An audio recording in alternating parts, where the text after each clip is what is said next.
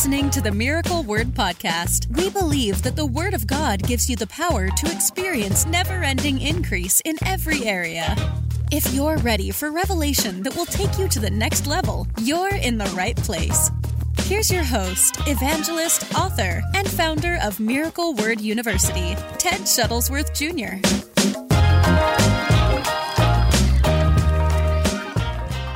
I got to get into this today because it's stirring in my spirit. These four enemies of your nonstop victory, the devil's used the same things for thousands of years to try to come against God's people. Now, one thing I want to say right at the beginning of this session today is you've got to know, you've got to know that victory is your portion. You have to know it. You know, it's not like, you know, I'll, I'll, be happy if that happens for me, but you know, you never know what life brings. That can't be your mindset. In fact, that deals with a little bit from yesterday because that's that's a little bit of doubt and unbelief creeping in. You know, I don't know if it's for me. I don't know. Don't be double-minded about this because uh, the Bible actually tells us in the book of James, chapter one, that a double-minded person is unstable in all their ways. And that kind of a person should not expect to receive anything of the Lord or from the Lord. Now that's James chapter 1, verses 6 through 8. A double minded man is unstable in all his ways. So you don't want instability in your life. You don't want instability in your Christian walk. You want a firm foundation. You want to be stable in your faith, knowing that you can receive from the Lord. You know, it's like even when Jesus dealt with that man who brought his demon possessed son to be healed, right? And uh, he said, How long has this happened to him? He said, It's for his whole life since he's been young. Demon throws him into the fire and into the water. But then the, the, the father says, But if, if you can do anything, if you can do anything, please help us. If you can do anything. It's like, hold on a second. What do you mean? And I, I like that because if you read Jesus' response in more modern translations, uh, it'll say something like, What do you mean if I can? What do you mean if I can?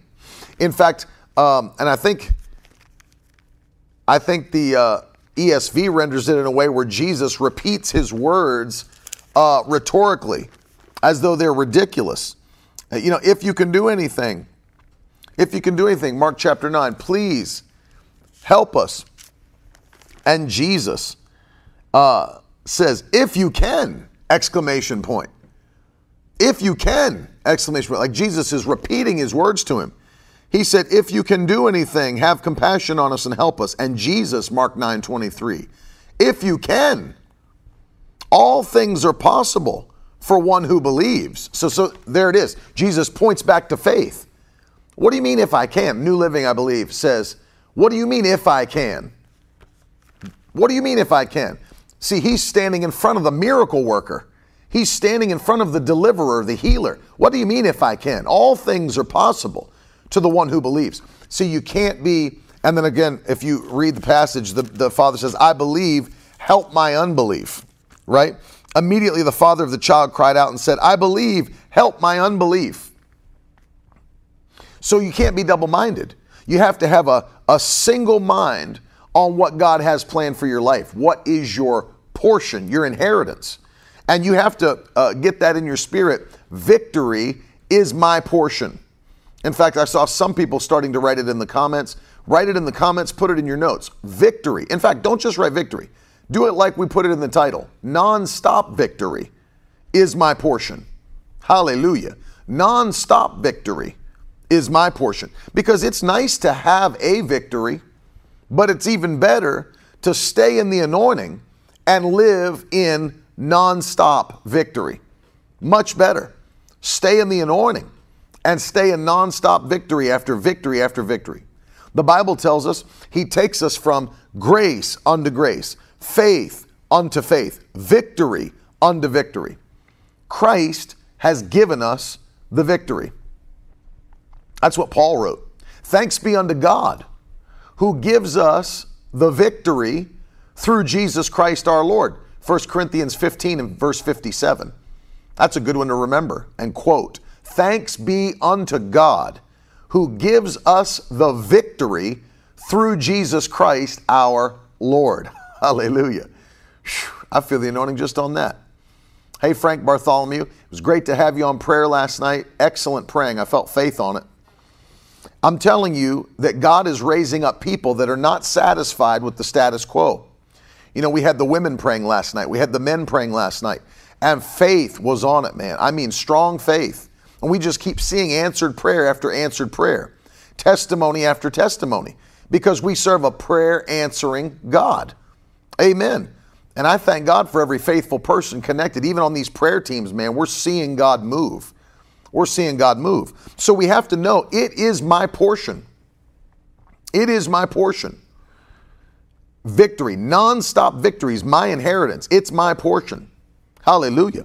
And so you have to get that as your mindset. Well, if you know that's true, then what is the devil trying to use to keep us back from nonstop victory? Well, number one, we dealt with it yesterday a spirit of doubt and unbelief. What were the things I covered yesterday that the devil did at the very beginning of time with Eve in the garden? Number one, he had, did God really say? First, he questioned God's word, right? Questioned God's word. Then what did he do? Manipulated God's word because he changed what God said. Then he contradicted God's word. And what did that lead to? Disobeying God's word. So notice that he questioned it, he manipulated it, he contradicted it, and that lead, led to disobeying it. Did God really say? That's how the devil operates. He, he wants to make you and me question God's holy word, and I refuse to. I refuse to do that. I refuse to do that. Praise God. Nancy said, We had instant healing on the prayer line last night. Thank you, Jesus. Instant healing as the women were praying last night. God's doing the work. and the devil doesn't want it to happen. The devil doesn't want us seeing these victories. He does not want it.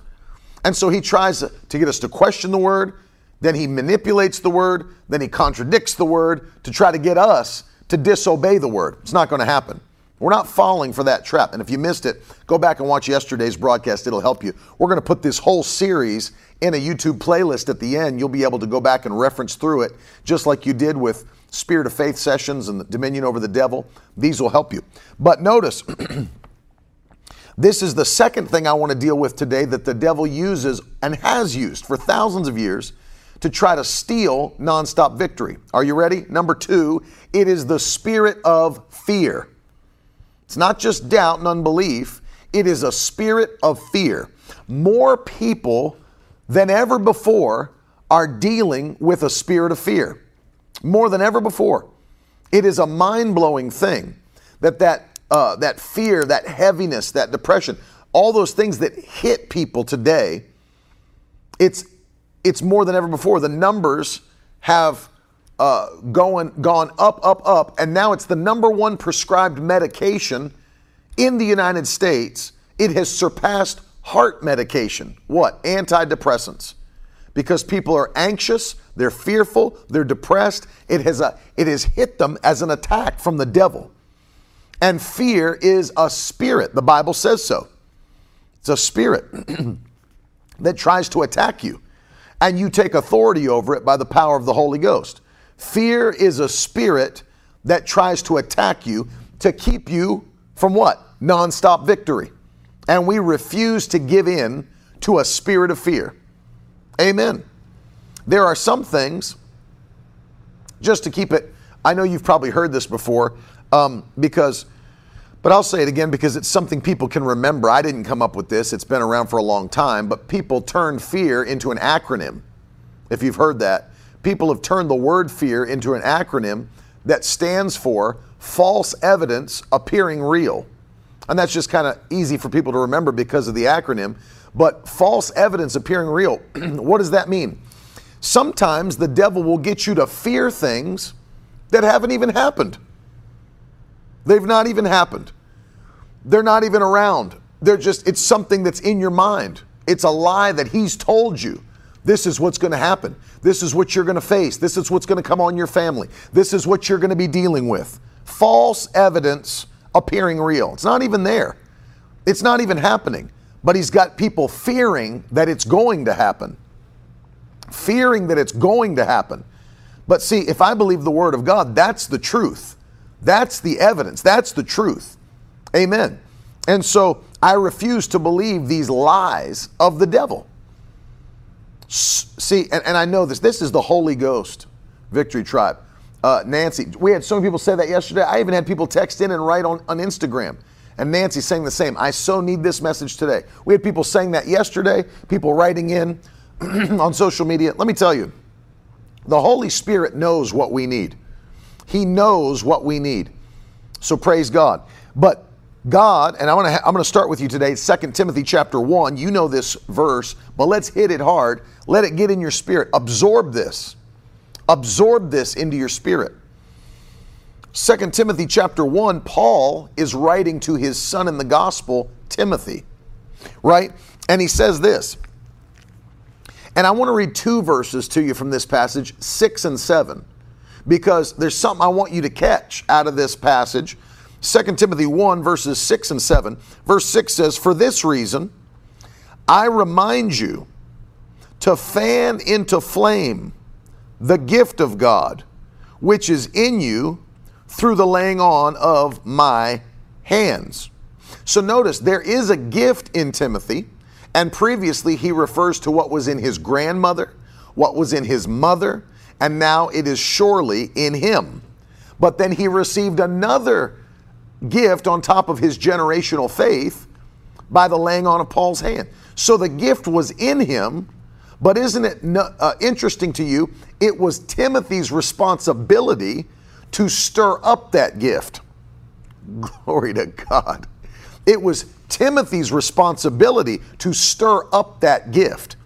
So just because he had faith, just because he had a gift, doesn't mean it was going to just kick into cruise control and take over automatically. Paul said it's your responsibility, Timothy, to stir up that gift that is within you that came through the laying on of my hands. Morning, Hunter. Verse 7 says, For God gave us a spirit, not of fear. Glory to God. Not of fear, but of power. Glory to God. Love and self control. That's blessing me right there. That's it, Liz. put it in the comments too. Put it in your notes. It's my responsibility to stir up the gift. It is my responsibility to stir up the gift. And yes, it is. Thank you, Jesus. So notice there's every one of us is filled with God's Spirit. Every one of us is filled with God's power. The Holy Spirit seals your salvation. The Holy Spirit dwells in you. You're the temple of the Holy Ghost, right? So every one of us, not like there's some kind of class system in the kingdom of God where there's some people up here, others down here. And No, no. We all are renewed. We're all new creatures in Christ Jesus. We all have the Holy Spirit living within us. We are the temple of the Holy Ghost. He seals our salvation. But yes, there are levels of faith. And yes, there are levels of maturity. But we all have the same Holy Ghost. And we all have the same salvation. We all have the same covenant. We all have the same forgiveness and the blood of Jesus that's at work in our lives. See? And so don't let the devil tell you that you're lesser than some other believer. You're not. You have that same Holy Ghost. So, yes, you're filled with the anointing. But just because we're filled with the anointing doesn't mean that we don't have a responsibility to stir up our gifts. We've got to stir up the Holy Ghost within us. In fact, one way that uh, Jude tells us that we can do that, the 20th verse of Jude, is that we can stir up our most holy faith by praying in the Holy Ghost. Stir up our most holy faith. Hallelujah. By what? Praying in the Holy Ghost. By praying in the Holy Ghost. So there's that's one way to do it.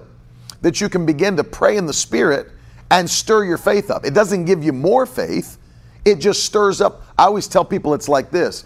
If you ever played sports, you know that you don't just show up to practice or show up to the game or the, the track meet or whatever you did, you don't just show up and just start playing. There's always a warm up period. There's always, we're going to stretch out, we're going to warm up. You know, when you, even if you show up to practice, I played basketball for a bunch of years. Even if it was a practice, we got our stuff on and then we came out on the court and we had a whole team uh, period where we were just stretching, just warming up. what are you doing? Stretching out those muscles, getting them ready for action, right? I'm stretching, I am warming up. What am I doing? Getting those muscles ready to be used. I always use that as an example. When you're praying in the Spirit, Paul said to the Corinthians, you're edifying yourself, you're stirring yourself up. Jude said, you're building up your most holy faith. You're not giving yourself more faith, you're just stretching out. You're just warming up and getting your faith ready for action. That's what you're doing. And of course, one of the things you're doing is stirring up that gift.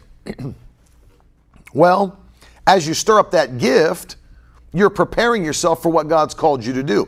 If you allow that spirit of fear to, to attack you and to take control, it will literally hold you back from doing the thing God's asked you to do. It'll hold you back from the thing God's asked you to do. So we don't have a spirit of fear, but notice what we have instead power and love and self control. Hallelujah. Hallelujah. Amen, Julie. Look at that. Power. I've got a, you've got, I've got a spirit of power. Woo, what is that spirit? Holy Ghost. That's the Holy Ghost. That is the same power. What did Jesus say? You shall receive power after the Holy Ghost has come upon you. So that spirit of power, I actually heard a preacher say this one time. you know, the Bible says here it's a spirit of fear, but you know, fear's not really a spirit because if you read this in context, then if fear was a spirit, then power love, and self control also have to be spirits in context. Well, look at it and know they are spirits. The Bible says that the Holy Ghost is the spirit of power. You shall receive power after the Holy Ghost has come upon you. He's the spirit of power. But what about love? The Bible says now God is a spirit. God is a spirit, 2 Corinthians 3. And where the Spirit of the Lord is, there's freedom. But that's not all. First John tells us God is love. So God is a spirit and God is love. Love is a spirit called God. It's Jehovah. And then what about self control? Self control is a gift, or excuse me, a fruit of the Holy Spirit. You can't have uh, self control like the Bible's talking about without the Holy Spirit. So, yes, Fear is a spirit, so are all the other three power, love, and self control. Or some translations say a sound mind. Hallelujah. They are spirits. And so we have a spirit of power. We have a spirit of love. We have a sound mind or self control. I refuse. I've got the uh, ability by the Holy Ghost to control this mind and to control this flesh it doesn't run me, I run it by the power of the Holy Ghost. The flesh, Paul said, I put my body under or subdue it on a daily basis. 1 Corinthians 9:27. I put my body under, I subdue my flesh on a daily basis. So if Paul had to do it, we definitely have to do it. To take authority over our flesh. Amen. But then what does Paul encourage the churches? Set your mind on things above, right? Set your mind on things above. Whatsoever is good and perfect, right? Whatever has merit, whatever has virtue, think on these things. So Paul's making it very clear you have the ability to choose what you dwell on. You have the ability to choose what you meditate on. You have the ability to set your mind. So not only can you subdue your flesh, you can set your mind on things above. Amen. And I know that Joyce Myers taught that for years, but the uh, the mind is the battlefield. The mind is the battlefield. And so you do take authority over your thoughts. In fact, Paul was very clear about this. We take every thought captive, make it a prisoner, and we make it obey Jesus Christ. Woo, glory to God. Hallelujah. Hallelujah. In fact, that's something you should write down. I am empowered to take wrong thoughts captive. I am empowered to take wrong thoughts captive. You can imprison wrong thoughts according to the Paul Paul's teaching to the Corinthians and you can make them obey Jesus Christ.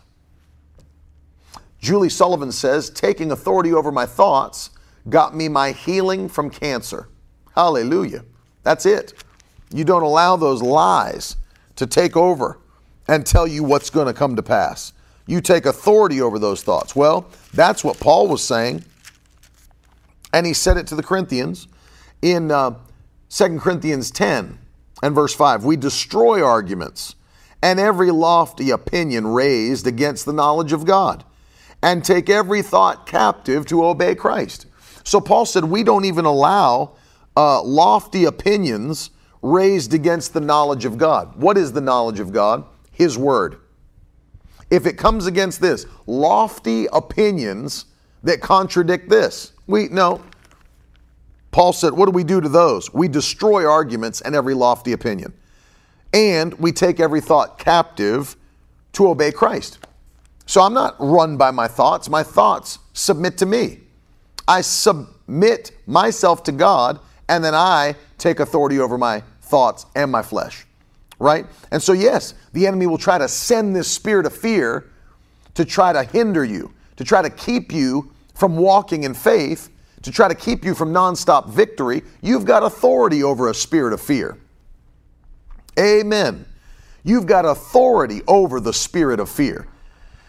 And according to Scripture, the Bible says we don't even have that spirit. We have power, love, and a sound mind or self control. Now, the same spirit of faith that we talked about, that same spirit of faith that's activated in you empowers you to overcome the spirit of fear. Same spirit of faith. In fact, that gift of faith in action in your life It'll make you act different. You know, people, they can't even understand why you would be the way you are, how you react the way you are, uh, and the way you do when things happen. They can't understand it in the natural realm. They don't get it. They don't get it. They're like, how can you be so calm with all this stuff going on? How are you? They'll start to think you're irresponsible, that you're so calm. You need to be worried more. You need to worry more about what's happening. It's not that I, I don't know what's happening. It's that I've got a word from God that keeps me in perfect peace. Hallelujah. I want you to go with me to the book of Acts. You talk about the gift of faith working in somebody's life and keeping them in a place of supernatural peace. Hallelujah. Hey, Pastor Danny Haas. It's Acts chapter 12.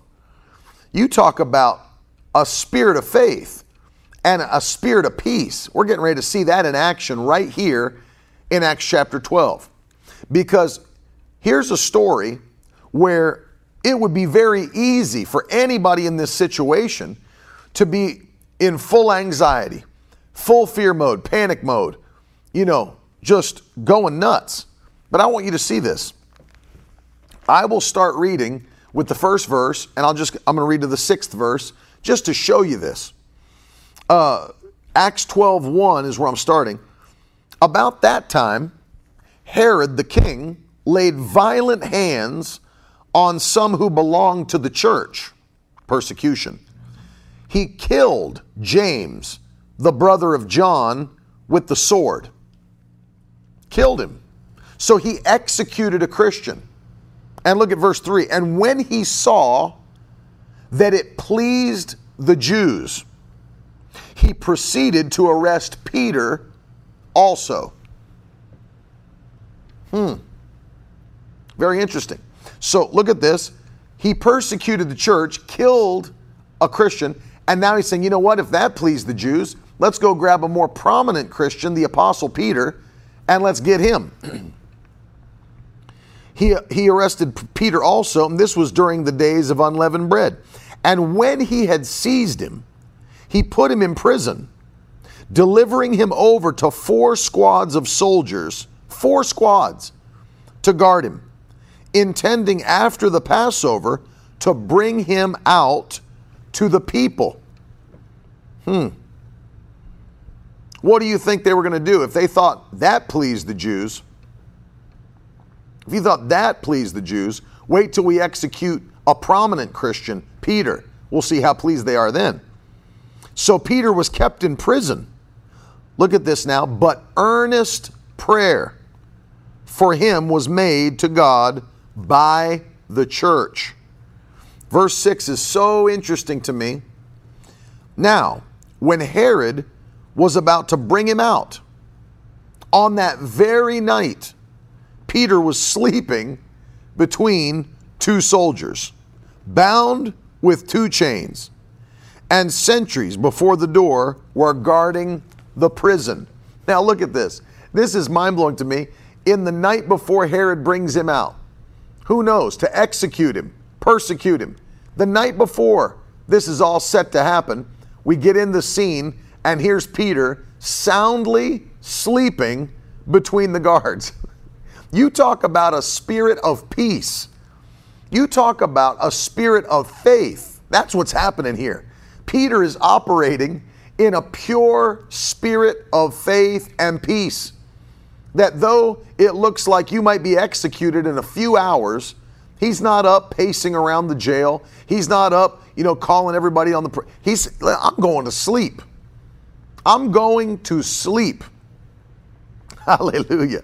I mean, it brings you back to the, the story, doesn't it? When Jesus said, Let us pass over to the other side on the boat. They get out in the ocean and or on the sea, and Jesus goes, lays his head on a pillow in the hinder parts of the ship, and goes to sleep. And the storm rises up that is so violent that men who spent their lives on the sea are positive we're about to die.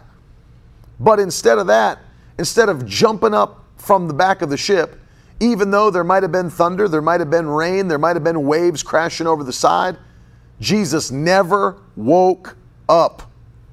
Spirit of faith all over. You know why? He had already said, let us pass over to the other side. And if he said we're passing over, then we're passing over. What storm is going to make Jesus a liar? What storm is going to make Jesus a liar? What storm is going to make Jesus a liar? Let me encourage you today. Talking to you now. What storm is going to make Jesus a liar? If God said he was going to take care of you, what storm is going to make Jesus a liar? And so here is Peter, bound, chains, guards, but he's dead asleep. I'm talking so sound he is sleeping. Look what happens. Verse 7 And behold, an angel of the Lord stood next to him, and a light shone in the cell. And he struck Peter on the side and woke him, saying, Get up quickly. I mean, you know, you know. Think about that. You know it's a sound sleep. You're, you're like way out in sleep when an angel can walk into your room with a bright light that's shining everywhere. Listen, if I'm sleeping in a room and somebody comes in and just turns the overhead lights on, that's enough to wake me out of sleep. Like, you know, you, you sit up, wonder, what are you turning the lights on for? What's going on? Right? Why, why are you turning the lights on while I'm sleeping? That's enough to wake me up. Think about angelic heavenly light. That when that angel walked into the cell, the Bible says the light shone in the cell. Angelic heavenly light. It's greater. That's why, you know, these angels, when they would reveal themselves to people, uh, it's funny, like somebody tried to argue with me on social media the other day, talking about angels. They said, you know, angels are just figurative in the Bible angels and demons are figurative. Not, here's a, a, an actual story where a literal angel walked into a literal jail cell and literally smacked Peter on the shoulder, on the side, and woke him up. It's not figurative. It's not. It doesn't stand for something. There's an actual angel in the cell. You think about that with the light from heaven, and that doesn't even wake Peter up. Peter's still out. Bright light, angel, angelic presence right next to him, still sleeping. He's gone. The angel literally had to strike him. Had to strike him to wake him up. And the Bible says the angel said, "Get up quickly," and the chains fell off his hands. I want you to see this. The, the reason I'm pointing this story out is because here's Peter in one of the darkest moments of his life, yet there's such a peace on him. It's not a spirit of fear on him, it's a spirit of peace on him that he can sleep soundly. Let me just say this. And I want you to put this in the comments. Never forget this. Faith brings rest. Write that down. Put that in the comments section. Faith brings rest. Get that. Fear has torment, but faith brings rest. Glory to God. Thank you, Jesus. Faith brings rest. So, so watch this now. There's a spirit of faith that will bring you into a spirit of rest and peace. You'll sleep soundly. You know, when you have fear, when you have anxiety, these things, and pe- keeps people up at night. They can't sleep soundly. They can't sleep well. They're sleeping lightly, always waking up, minds wandering, all these things. Fear hits them. Torm- eh, fear has torment. But faith brings rest. Glory to God. Faith brings rest. There's a rest in God. Hear me. Jesus, Jesus said this, you know, in Matthew chapter 11. He said, Are there any among you that are weary and heavy laden, carrying a heavy load? He said, Come unto me, and what? I'll give you a heavier load to carry if you want to follow me. I'll give you a heavy. No. He said, Come unto me, and I will give you rest. Thank you, Jesus, for rest. I will give you rest. For my yoke is easy and my burden is light. For my yoke is easy, and my burden is light. Come unto me. Do you have an issue? Are you weary? Are you heavy laden? I'll give you rest. Thank you, Jesus, for rest. So faith has rest, and it brings rest.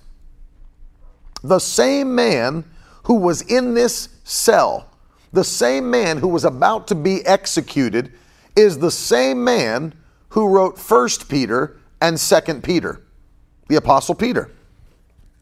And in 1 Peter chapter 5, you know he had an understanding of it.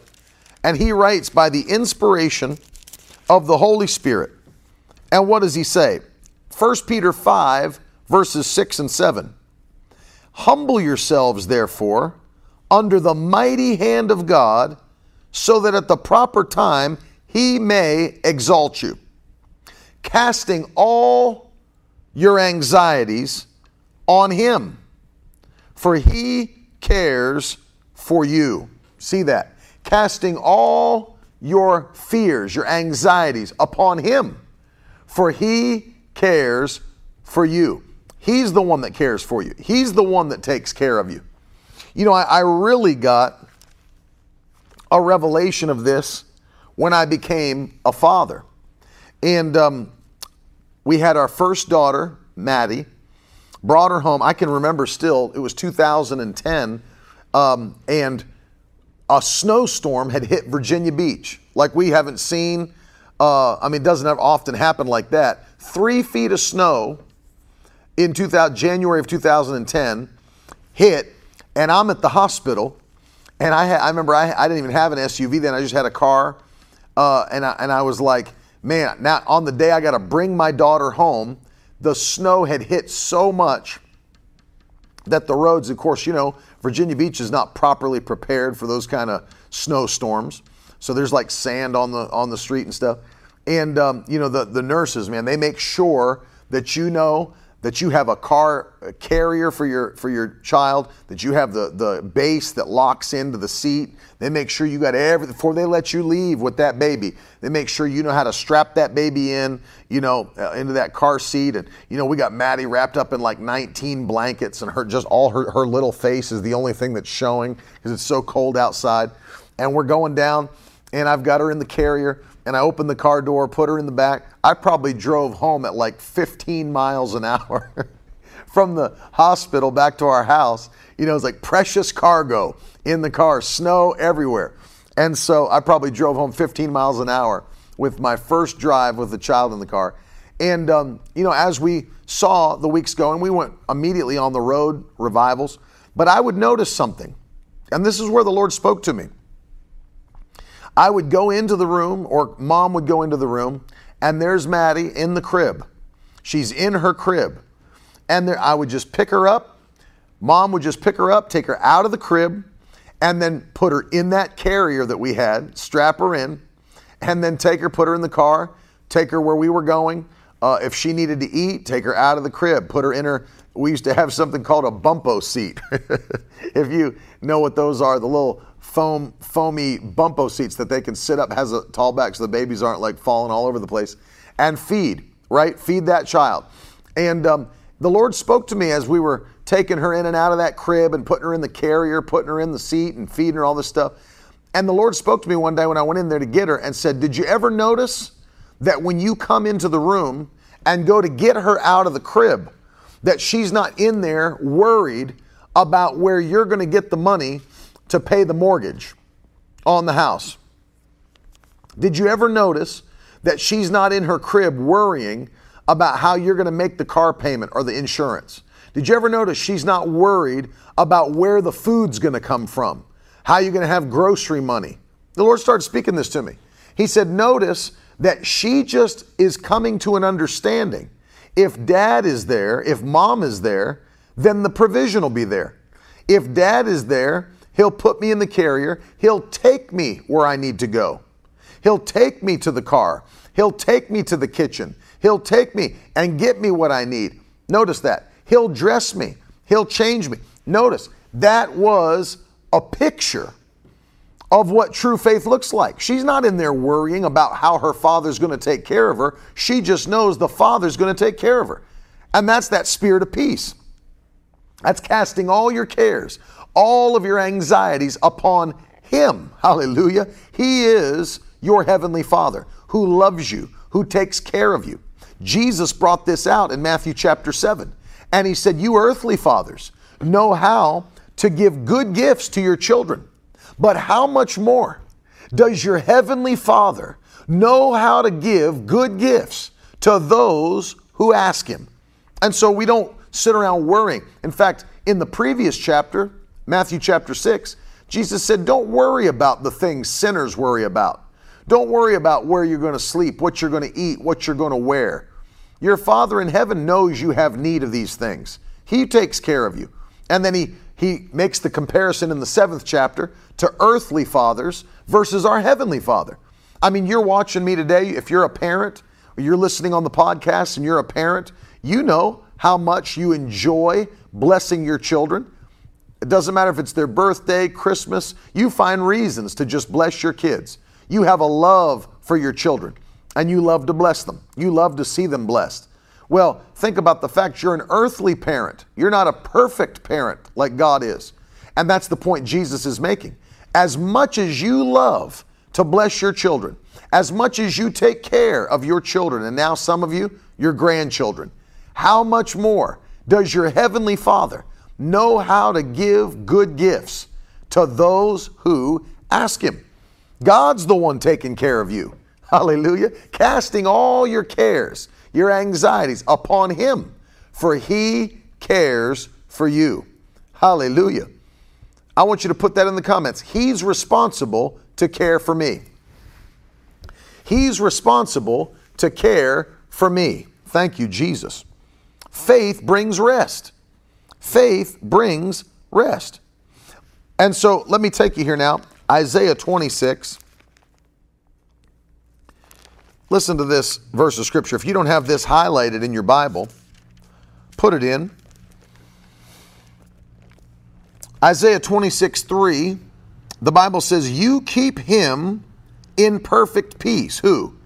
The one whose mind is stayed on you because he trusts in you. Let me say that again.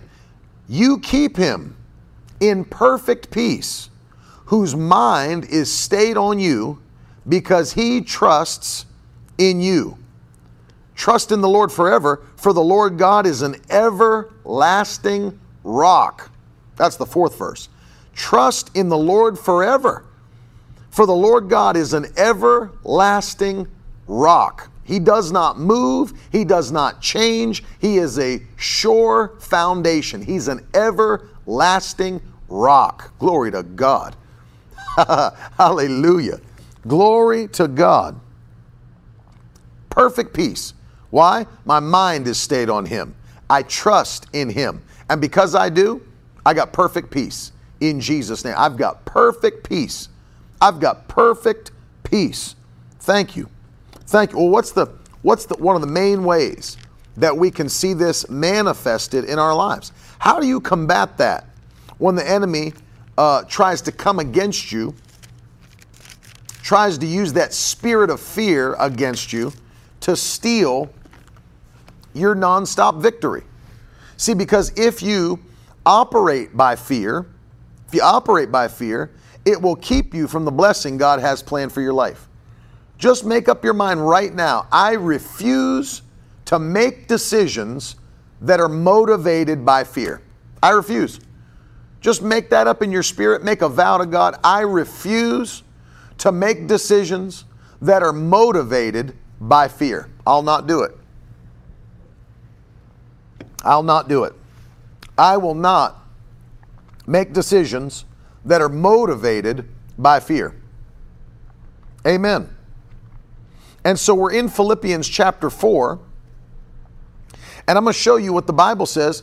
This is going to help you forever to stay clear, to stay free from that spirit of fear that tries to bind and harass. I refuse to make decisions that are motivated by fear. You know, you've had a Bible for a while that when verses that you've highlighted have been highlighted for so long that the highlights are even beginning to fade. Philippians chapter 4. Here's a command. Think about this. This is a command, not just from the apostle, from the Holy Spirit a command from the not the apostle it's inspired by the holy ghost philippians 4 6 do not be anxious about anything but in everything by what prayer and supplication with thanksgiving let your requests be made known unto god so let me. Uh,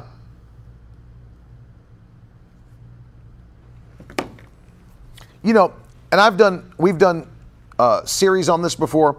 Uh, we even have a, a, course in Miracle Word University uh, called Answered Prayer, where I break down even all the types of prayer that are in the Bible. If you've not checked out Miracle Word University, do so at miraclewordu.com. We have all those courses there for you to be a part of and we made them very affordable. But one of those courses is called Answered Prayer. And I break down that there are multiple types of prayer in the Bible. It's not just prayer. You know, there's the prayer of intercession, there's the prayer of consecration, there's the prayer of faith. You know, there's multiple types of prayer. But notice what the Bible says here. Don't be anxious about anything, but in everything by prayer and supplication. You know, and sometimes people read that and they don't quite know what that means. We know what thanksgiving is, we know what prayer is. But what is supplication? What is supplication? Because the Bible commands us in everything by prayer and supplication with thanksgiving, let your requests be made known unto God. Uh, supplication, and I'm just going to give you the, the dictionary definition so that you can get it in your spirit. It is the action of asking or begging for something earnestly or humbly. Asking for something, and we know we don't have to beg God, but we're asking earnestly or humbly. Because some, not all prayer is you asking God for things, right? Some prayer is you telling God things, vowing things to God. Lord, I'm yours. Use me however you'd like to use me. That's a prayer of consecration. Not my will, but your will be done. That's a different type of prayer. Sometimes you're interceding on behalf of others, praying for them, which I'll show you in a moment from Exodus. But here it says, by prayer and supplication with thanksgiving, make your requests known unto God. So I'm not just going to pray. I'm also, so, you know, let me let me say why why I'm I'm teaching on this part because there are people that come to me often. This is not rare. I'll have people almost in every meeting that when we minister to people and lay hands on people, I'll ask them sometimes, "What are you believing God for? What do you need God to do?" And I'll have people that'll literally say, you know, no, you know, I just want others to be blessed. You know, I know there's others with much greater needs than I have, and I, you know, I don't want, I feel bad asking God to do something for me when there's so many others who have needs. No, that's not how it works. You praying for something, you asking God for something, you're not stacking up papers on his desk that he's trying to get to over the weekend. You're not throwing God off because he has, oh man, now I've got more prayer requests after another week. No. God is able to do it, and he, nothing's hard for him. And there's, they've got this false um, mindset that they shouldn't ask God for things like He's too busy, like He doesn't have time. Well, my needs are lesser. Listen, if they mean something to you, then they mean something to God. Do you think I don't care? Like, what, what if my, my, my, my little Brooklyn, my sweet little Brooklyn, came to me yesterday crying, Daddy, do you have peroxide? Do you have neosporin on a band aid? I cut my finger. Well, I look down and she's got this little cut on the end of her finger, you know, a little cut. You know, do you think that my heart was like, oh, that's not nothing big? You know, your arm's not chopped off. I don't need, you know, you think I care? No, if I see my little child that is crying, that is broken up. Something's hurt her, something's bothered her. And I'll look, what does daddy do? Daddy will take that little finger and kiss that finger a hundred times and hug her and wipe her tears away and kiss her cheeks and tell her it's going to be okay and comfort her. You know, I'm not to say that's not that big of a deal. You know, you still got your finger, you still got your arm. You know, don't don't come to me with this stuff unless it's serious. Like what kind of a father is to do that? That's to, you know, have some your little child is crying in need, hurt themselves and you're to come to me and say, that's not that big of a deal. Don't bother me with this unless it's serious. I mean, that's, that's ridiculous. And that, that's not how your God is. If it moves you, it moves Him. And He wants to help you. He wants to help you. So you can't have that mindset, well, others have much greater needs. Yes, they might. But God cares not only about their needs, He cares about your needs. We have, the Bible says, a high priest that is touched with the feeling of our infirmity. And so we ask Him. There's nothing wrong with presenting your needs to God and asking Him. And the Bible says everything by prayer and supplication with thanksgiving. Let your requests be made known unto God. Now, look what happens after you pray, pray and ask for things and thank God. Look what happens. Verse 7.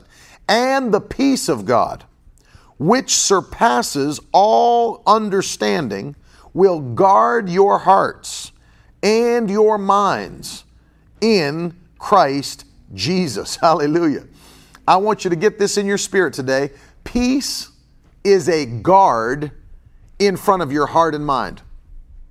You can put that in your uh, notes, you can put it in the comments today. Peace is a guard that's posted in front of your heart and your mind. It's not just peace that passes all understanding, it will guard your hearts and your minds in Christ Jesus. Peace is a guard in front of your heart and your mind that does not allow the devil to come in and mess with you. How does that guard get set in place? With prayer, thanksgiving, supplication. Prayer, thanksgiving, supplication. Prayer, thanksgiving, supplication. And what else? Filling yourself with the mighty word of God. Faith comes by hearing, I mean, as you've been listening to me right now, your faith is going to another level today. Your faith is going to another level today. Amen. Because you're hearing the Word of God taught today. So, what's happening? The more you're hearing me teach, the more your faith is going to another level. Thank you, Jesus. When you join me on these broadcasts every morning, your faith is going to another level. Your faith is going to another level. Hallelujah. Just say it out loud. My faith is going to another level. My faith is going to another level. Yes, it is. Yes, it absolutely is.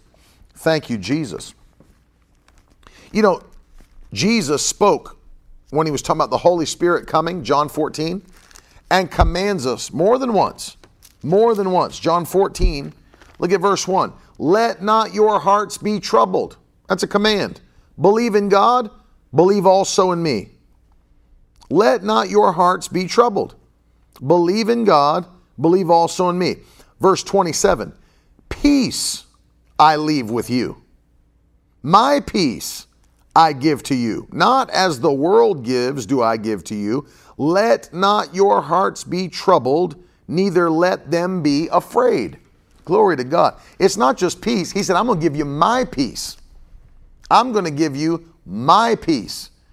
Do not, that's, that's a command at least twice in one chapter. Don't let your heart be troubled. Believe in God. That's John chapter 14, verse 1, and John chapter 14, verse 27. John 14, 1 and John 14, 27. Don't let your heart be troubled. I'm giving you my peace. Hallelujah. I'm giving you my peace. Your faith is going to another level today. Your peace is going to another level today. Your joy is going to another level today by the, the Holy Ghost. Thank you, Jesus. By the mighty power of the Holy Ghost. Hallelujah. I'm, i mean, I feel like shouting again, all over, all over again. Amen. Don't be afraid. Don't be troubled. Then, Exodus chapter 33, I'll finish with this and we're going to pray. Exodus chapter 33, Moses is interceding for the people of Israel. He's interceding for the nation of Israel in Exodus chapter 33. I'll start reading in verse 13.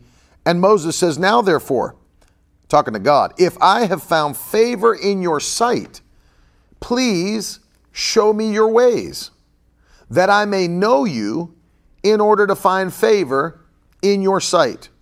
Consider too that this nation is your people. You know, Moses reminding God, don't forget Israel, they're your people. And, and God responds to Moses regarding the nation of Israel and says, And he said, My presence will go with you, and I will give you rest. Hallelujah. Woo. Moses had the right idea. He said, and he, and he said to him, If your presence will not go with me, don't bring us up from here. For how shall it be known that I have found favor in your sight, I and your people? Is it not in your going with us, so that we are distinct? Glory to God. We're different than everybody else. I and your people from every other people on the face of the earth. Notice what God said My presence will go with you, and I'll give you rest. Let me tell you, when you activate God's presence in your life, there's a rest on that. There's a peace on that. There's a strength on that. There is a joy on that. Hallelujah. In His presence is fullness of joy. At His right hand, pleasures forevermore. We activate His presence by prayer. We activate His presence by His word. We activate His presence by praise and thanksgiving. Praise and thanksgiving.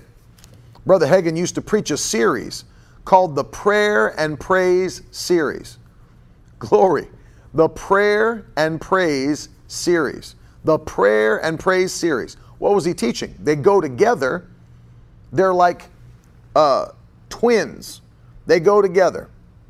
They're companions. Prayer and praise. Prayer and praise. Prayer and praise. You look back at uh, Acts chapter 16 when Paul and Silas were in prison.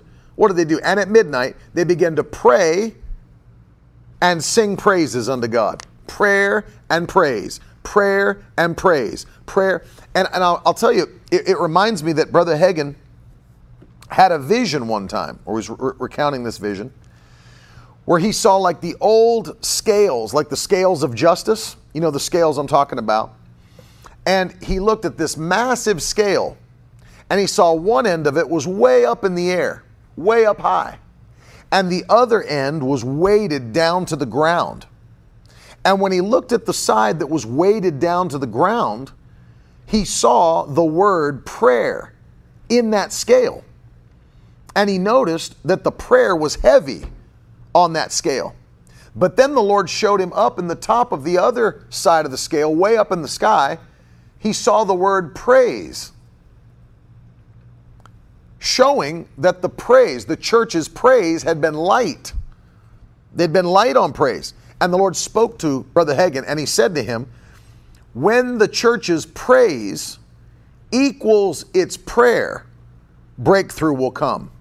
Hallelujah. When the church's praise equals its prayer, breakthrough will come. When the church's praise equals its prayer, then the breakthrough will come. It's not just prayer, it's praise. It's not just prayer, it's praise. I remember hearing Bishop David Oyedepo, pastor of the largest church in the world, saying this when he was talking about prayer and praise. And he said, Pray, prayer is wonderful, but praise is the most powerful thing you can engage because he said, God only answers our prayers but he lives in our praise. Woo! Glory to God. That's it, Jess Burton. Miracle Word Church will always be in a good, be in a good position. Yeah, because we are praisers and we are prayers. We are praisers and we are prayers. Notice that. God answers our prayers, but He lives, He inhabits the praises of Israel. That's what the Bible says in Psalm 22 and verse 3. He inhabits, he lives in, he dwells in the praises of Israel. I'll say this. Listen to this here. I told you about Peter being in jail today. Notice what the church was doing for him praying. And when the church began praying, it caused God to send an angel to release Peter from prison. But when you get to Acts 16, four chapters later, and Paul and Silas are in prison, they not only prayed, they sang praises unto God. And the Bible declares that the prison just began to shake. No angel showed up. No angel showed up. Why? Because God inhabits the praises of his people. The Bible says, Now the Lord is a spirit, and where the spirit of the Lord is, there is freedom. That means chains had to break. Chains had to break. Doors had to come open. How are you going to keep God's people in prison when He shows up and He's the chain breaker? When He is the prison opener? And as they not only prayed but praised God, God didn't have to send an angel. He showed up, shook the whole prison, opened every door, broke every chain. Hallelujah. You talk about a spirit of peace. You talk about a spirit of faith. That's what's operating when you pray and when you praise. Glory to God. When you pray and when you praise. When you that's right, I agree with that, Gina.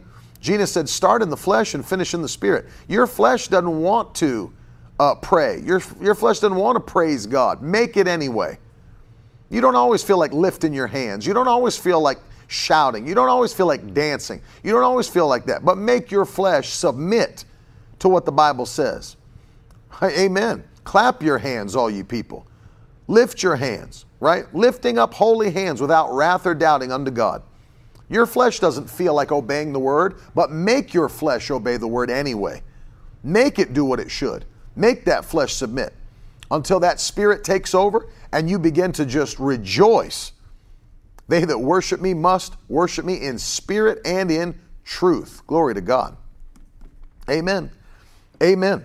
And so I thank you today. And I'm praying. People said, This is for me. I need this today. Father, for every person watching who says, Man, I needed this today, we thank you that we're walking today now in a new level of faith, in a new level of peace, in a new level of rest, in a new level of joy.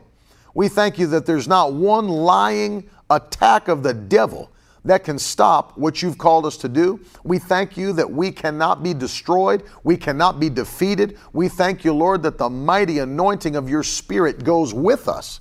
And as you said to Moses, my Spirit will go with you, and I will give you rest. Glory to God.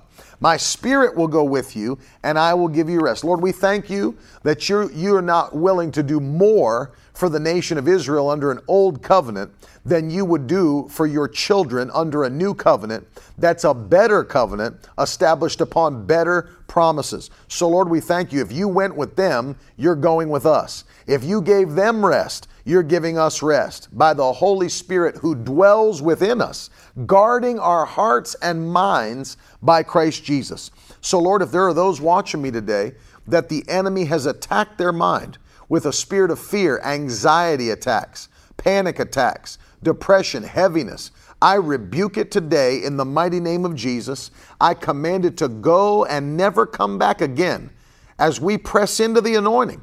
We thank you, Lord, for it we will have God's best nonstop victory in our lives in the mighty name of Jesus. It belongs to us in Jesus' wonderful name. We give you thanks. We give you praise. We give you glory for it in Jesus' mighty name. Amen. If you feel that, you receive that. I mean, whether you feel it or not, we don't go by how we feel. Lift your hands and begin to thank God. Throw some fire up, throw some hands up, and just begin to thank Him. Just begin to rejoice that it's yours. It is yours. The devil can't stop you. He can't steal your victory. He can't derail you. He can't move you off your purpose. Your family's being touched. Your mind is being touched. Your body's being touched. Your finances are being touched. Everything around you. That's it, John Puma. We are victorious. We are victorious. Yes, Ava, I'm in victory. That's right. That's right. Come on, Tracy. Amen. Janine said, I want to run. Go ahead and run. Just give God praise. Sue Waltz, amen. Suzanne, amen. I mean, God's touching us. Erica, come on. Ted Melton, Julie Sullivan, and John. God is touching us today by His power. We'll never be the same. We'll never be the same after 2023. It's our year of transformation, everything turning in our favor in Jesus' mighty name. That's it, Britt. Living in the overflow. Doors are opening. Doors are opening. I'm praying again, Lord, for every person that uh, has a desire to move and be a part of Miracle Word Church. Lord, I ask you in Jesus' name to make a way for them. Make a way for them. In Jesus' mighty name, we thank you. We give you praise. Amen.